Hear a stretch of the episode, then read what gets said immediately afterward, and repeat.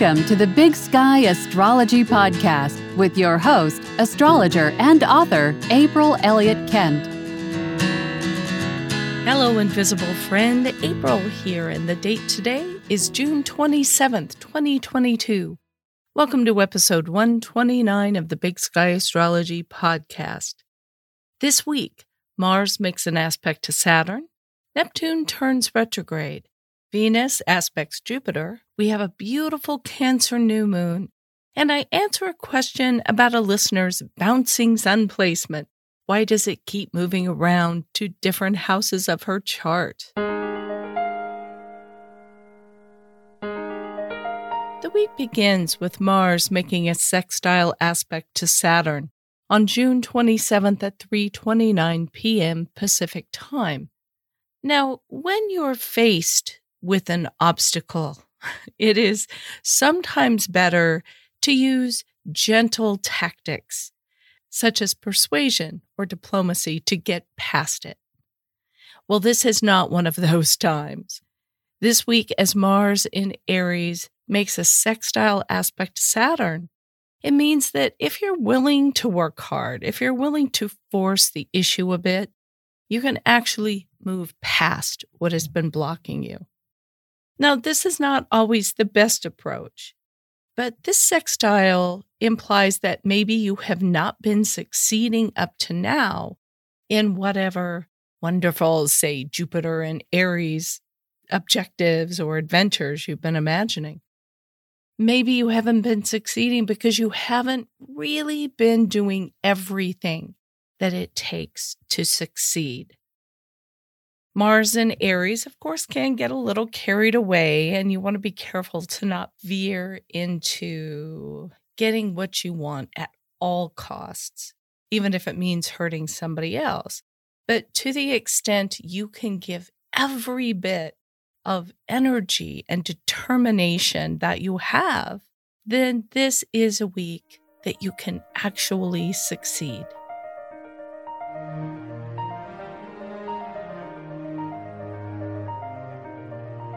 On June 28th at 12:55 a.m. Pacific Time, Neptune turns retrograde at 25 degrees and 26 minutes of Pisces. It'll be retrograde through December 3rd. It's one of those planets with a really long retrograde cycle. And it's going to back up all the way to 22 degrees and 39 minutes of Pisces before it turns direct again.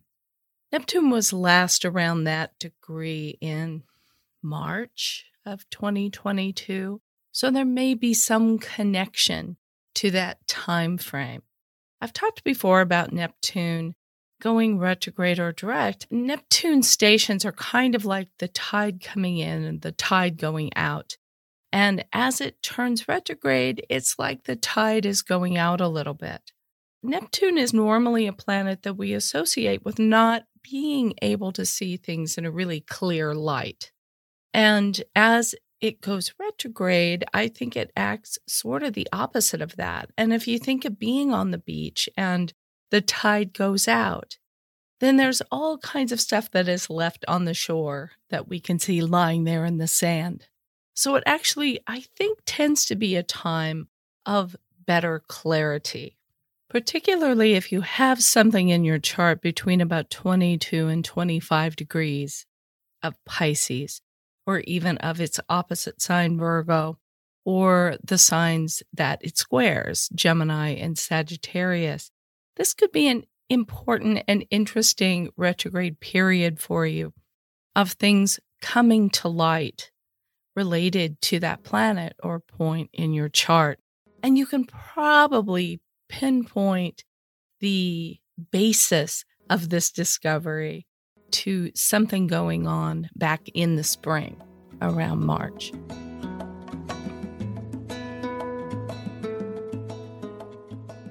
Next up is the moon report for the week of June 27th, and this begins with a Cancer new moon on June 28th at 7:52 p.m. Pacific time at 7 degrees and 22 minutes of Cancer.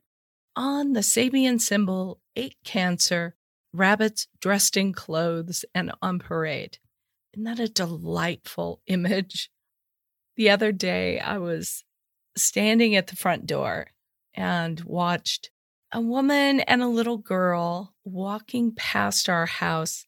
The little girl was dressed in this amazing costume, this little fairy costume with her pink tutu and her little wings. And I looked at her and I just thought, oh man, she must have been so excited to put on this costume and go outside. I can so clearly remember what it was like as a little girl that feeling of getting to dress up and be something outside who you normally are. And I think of that with the little rabbits dressed up in clothes and on parade. It's a little bit of the spirit of this new moon. And this begins a 28 day lunar cycle, and of course, also a lunar phase family cycle that will carry over the next two and a half years of dressing up and being on parade. It's an exciting idea, actually. How do we want to get outside of our normal experience and make things a little more imaginative and a little bit more magical? The sun and moon are square Jupiter at this new moon. The sun, in fact, squares Jupiter on this same day, on June 28th at 5:59 p.m. Pacific time just before the new moon. And when the sun and the moon are square Jupiter, I think we have a little bit of a tendency perhaps to bite off more than we can chew or be overly optimistic or let our enthusiasm about something carry us away a little bit. So I'm picturing this little girl in her costume. And I'm thinking maybe once they got down the road, maybe a wind kicked up and it tore off her little crown that she was wearing, or that she tears the costume or trips on the skirt, because that's how it happens sometimes with square aspects to Jupiter. I say it all the time, and I probably said it on the podcast too that if you have to have squares, squares to Jupiter are definitely the way to go. you're still going to get something good out of the situation. I was writing to my mailing list this morning and talking about an idea that I'd had for something I wanted to start offering. And I looked at this new moon chart with the sun and the moon square Jupiter, and I thought, you know, I think that's probably adding just a little bit more to my schedule than I can comfortably handle. And I think if I hadn't had that awareness of astrology and hadn't been able to look at that sun, moon, square Jupiter as a little bit of a warning sign. I think I probably would have just plowed ahead, committed myself to one more thing that I might not have the resources to really carry through with. So, I guess what I would say is at this new moon, you might feel really enthusiastic about doing some things. After all, I was just talking about that Mars aspect to Saturn of pushing past the obstacles. But I think that might refer to existing obstacles, things you've been trying for a while to work through. And this new moon is about do we really want to undertake more things that are exciting? You know, here we are, the little girl in the costume. But then we run into the square to Jupiter in Aries and maybe it's just a little too much. So enjoy the enthusiasm and maybe use it along with that Mars aspect to Saturn to bring to fruition some things that you've been working on for a while. And that only now, as Neptune's going retrograde, we might have a little more clarity on. Now, as I said, this new moon begins a new lunar phase family cycle. I always link to a wonderful article at Frank Clifford's website when I mention this. So look for that in the show notes. So we begin at this new moon and then we carry this sun, moon, Jupiter energy to the first quarter moon at 8 degrees Cancer on March 28th, 2023. Then, nine months later, we get the full moon near this degree on December 26th, 2023. And then the last quarter in this phase family is nine months after that, September 24th, 2024, at two degrees of Cancer. So I'm loving this process of looking at a new moon as it unfolds over time. The moon is quite fleeting. It moves very quickly, and we get another new moon every 28, 29 days. And we tend to think of its influences as being quite fleeting. But I like the idea that a new moon has a lot more heft than that, that we're really beginning a two and a half year cycle of something of the nature of this sun moon in Cancer square Jupiter. Maybe along the way, we learn to get on top of that Jupiter in Aries impulsiveness a little bit and find motivation rather than overwhelm in the messages of this chart. So note those dates. And these are going to be pivotal moments in this cycle that's beginning now with this new moon. Those of you who are subscribers to my mailing list know that you can download at each new moon. I have a Working with the Moon workbook. I do have a little sheet at the end of the report that will also have these dates so that you could be sort of plotting a strategy and thinking ahead about what you would like to accomplish. Let's look at the void of course moon periods for this week. And again, the void of course moon periods begin when the moon makes its final major aspect to a planet in its sign. And it's void of course until it moves into the next sign. These are meant to be times when it's best to reflect and really think about what the last couple of days have brought you as the moon has been in that sign, and in particular, the message of that final aspect that it makes.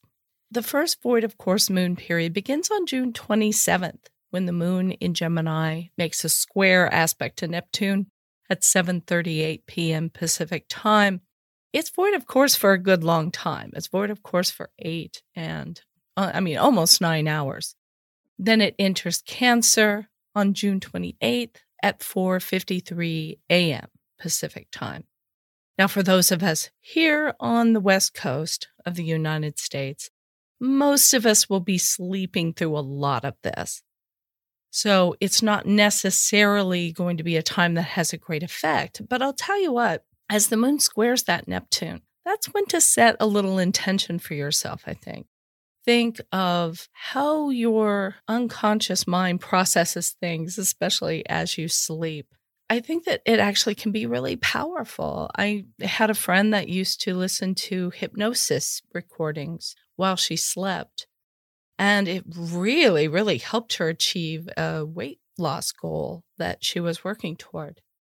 So I think there is a lot to be said for feeding our minds good, helpful things as we start to move into the sleep state, especially with the moon square Neptune.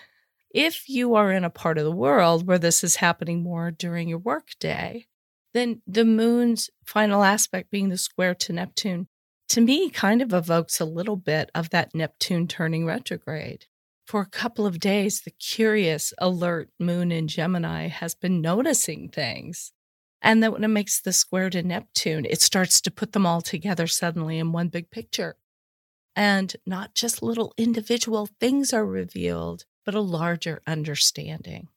On June 30th, the moon in Cancer makes an opposition aspect to Pluto at 1:14 p.m. Pacific time it's then void of course for about four and a half hours before it enters Leo at 5:40 p.m. Pacific time. The moon's last aspect being an opposition to Pluto is not one of the more pleasant aspects. We know this that when the moon ends on a final aspect to Pluto, especially kind of a challenging aspect, it means that we can feel a little bit challenged, even threatened on an emotional level.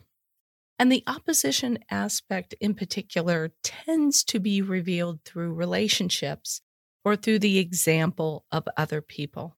So, this could be just some minor hurt or confrontation or conflict, even perhaps that might reveal to you some ways in which your sensitivity and vulnerability can actually be a strength and not a liability. Pluto often makes us believe that we need to be tougher, we need to be harder, especially since Pluto has been in Capricorn. But the moon in Cancer has a whole different kind of strength than that. And it's a strength that is based in being open and sensitive and caring. We may hide that when the moon is in Cancer because we realize that we're very vulnerable and we feel a need for some defenses.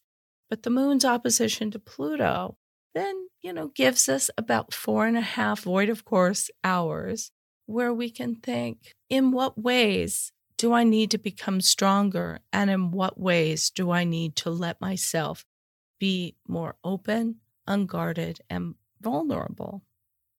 Then on July 3rd, the moon in Leo makes a trine to Mars at 2:59 a.m. Pacific time.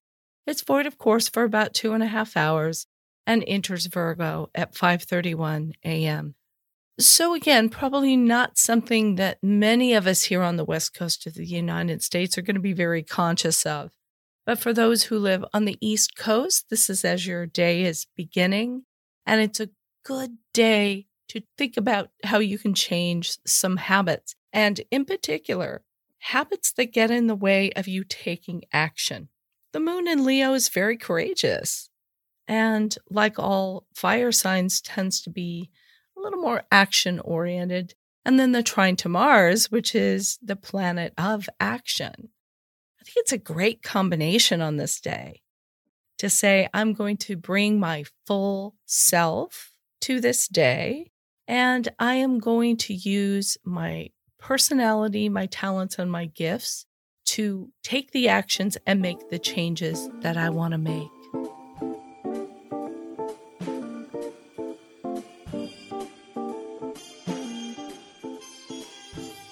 On July 1st at 7:13 p.m. Pacific Time, Mars makes it square to Pluto.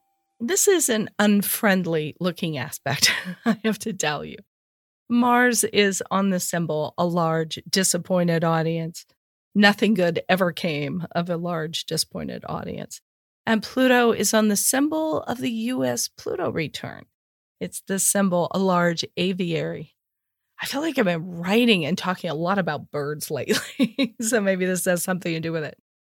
This symbol, the large aviary, reminds us of the importance of getting along together in a small space, even if we are birds of a different flock.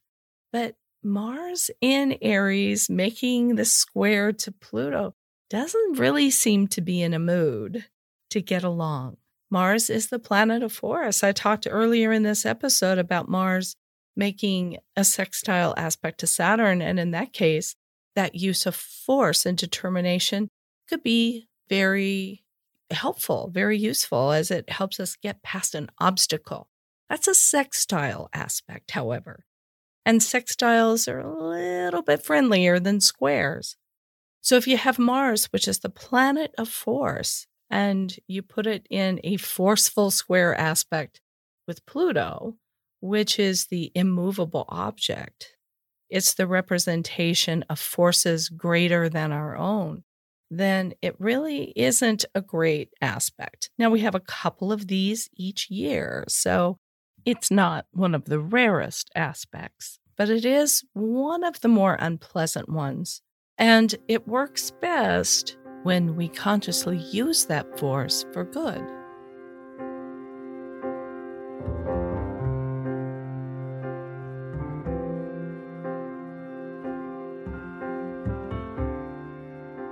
This week's question comes from listener Angela, who writes I thought the hours of the day that the sun is in the different houses of the chart goes clockwise, beginning with the first house from 4 to 6 a.m., the 12th house from 6 to 8 a.m., the 11th house from 8 to 10 a.m., and the 10th house from 10 a.m. to noon.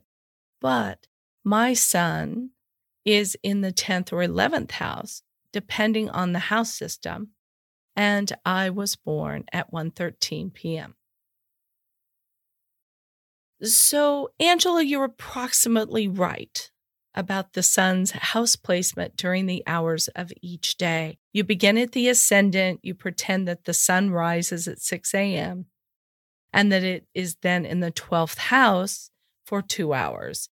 Then it moves clockwise into the 11th house, and it's there from 8 to 10 a.m., and then it moves clockwise into the 10th house from 10 a.m. to noon, and so on. However, the actual times of the day that the sun is in each house of the chart varies depending on several factors, such as the time of the year, the location of your birth, whether daylight saving time is in effect at the time, and the house system that you use. Now, Angela, you were born near the autumnal equinox in Southern California. That is very close to the time of year when the sun does rise at just about 6 a.m. standard time. And we also have equal hours of daylight and nighttime. So the sun would have been in the 12th through the seventh houses going clockwise between about 6 a.m. and 6 p.m. And your birth time is recorded as 1:13 p.m. But remember, that time includes an extra hour that was tacked on for daylight saving time. You know, each spring, spring forward, we move the clock forward and we have this artificial hour that is included in your birth time. So if we subtract that faux hour, then 1:13 p.m., your recorded birth time becomes 12:13 p.m. And that is right after midday when symbolically the sun would be at its zenith. And in the chart, it would be very close to the midheaven, which is the cusp of the 10th house. However, you were born almost 15 minutes after that natural midday. So if we use Placidus house system, Koch, or Porphyry, what we call the quadrant based house system, then the actual degree of the midheaven in your chart is 12 degrees of Libra and 46 minutes. Now, the sun in your chart is at 4 degrees Libra and 44 minutes. And since that is before 12 degrees 46, then the sun is placed actually in the ninth house of your chart, just before the midheaven. Now, the sun still spends approximately two hours in each house of the chart that day. It rose at 6:48 a.m., entered the 11th house at 9:06 a.m., entered the 10th house at 11:08, and finally went into the 9th house at 12:42. And if you back everything up 1 hour again to subtract that extra hour that was added for daylight saving, then you get exactly the approximation that you thought was correct.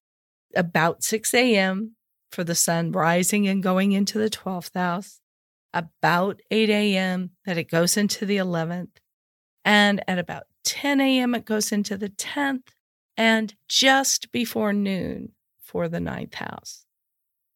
So then, why, when you get your chart calculated, um, probably on various websites, I would imagine, or apps or astrologers, why do some calculations show the sun in your chart as being in the 10th house or the 11th house. Most likely, it's because a different house system is being used. So let's say you use the equal house system to calculate your chart.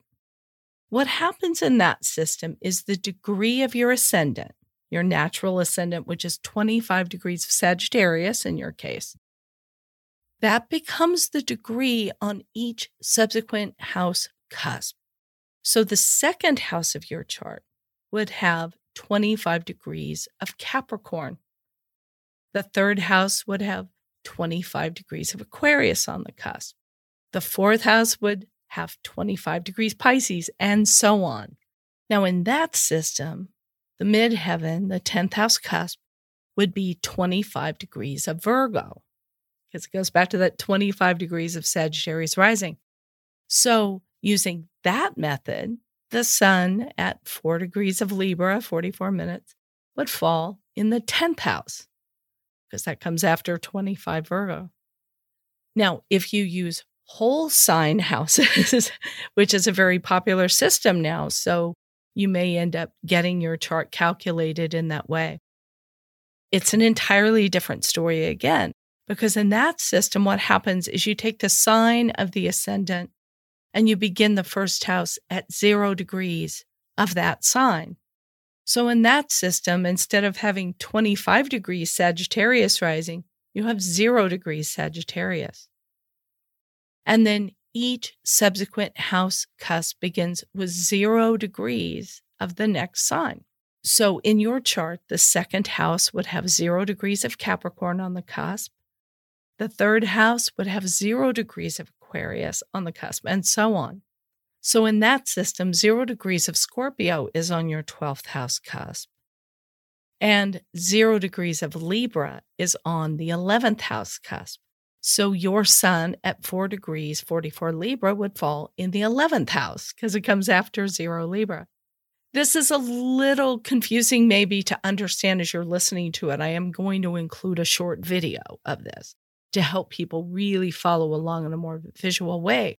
But the short answer to your question, Angela, is that your chart is being calculated using different house systems. And different house systems are going to often result in planets being in different houses. And in this case, you have a choice of three different houses at least that your sun can be in.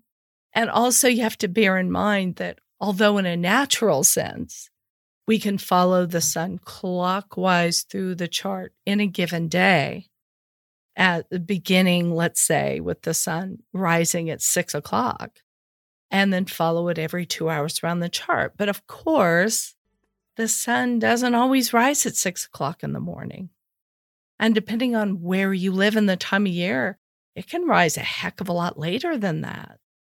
So the sun is going to be in different houses at different times of the day. But in your case, given the time of year you're born and the place where you were born, you have a fairly average chart in that way. And it really, for you, is a question of remembering the daylight saving time was in effect. And also just the fact that you seem to have been looking at your chart in several different house systems. Now, I'm on the record as being fairly agnostic on the subject of house cusps. So I think it's fine to experiment with all kinds of systems and see what really resonates for you. But it's probably best when you're getting your feet wet to stick with one system for a while to eliminate confusion. I hope that that helps and if any of you have a burning question about astrology that you'd like me to answer, please leave a voicemail of one minute or less at speakpipe.com forward slash Big Sky Astrology Podcast or send me an email, april at bigskyAstrology.com. Be sure to put podcast question in the subject line.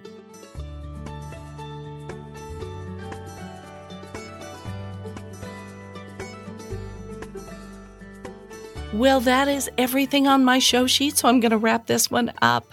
Thank you all for listening to the Big Sky Astrology podcast.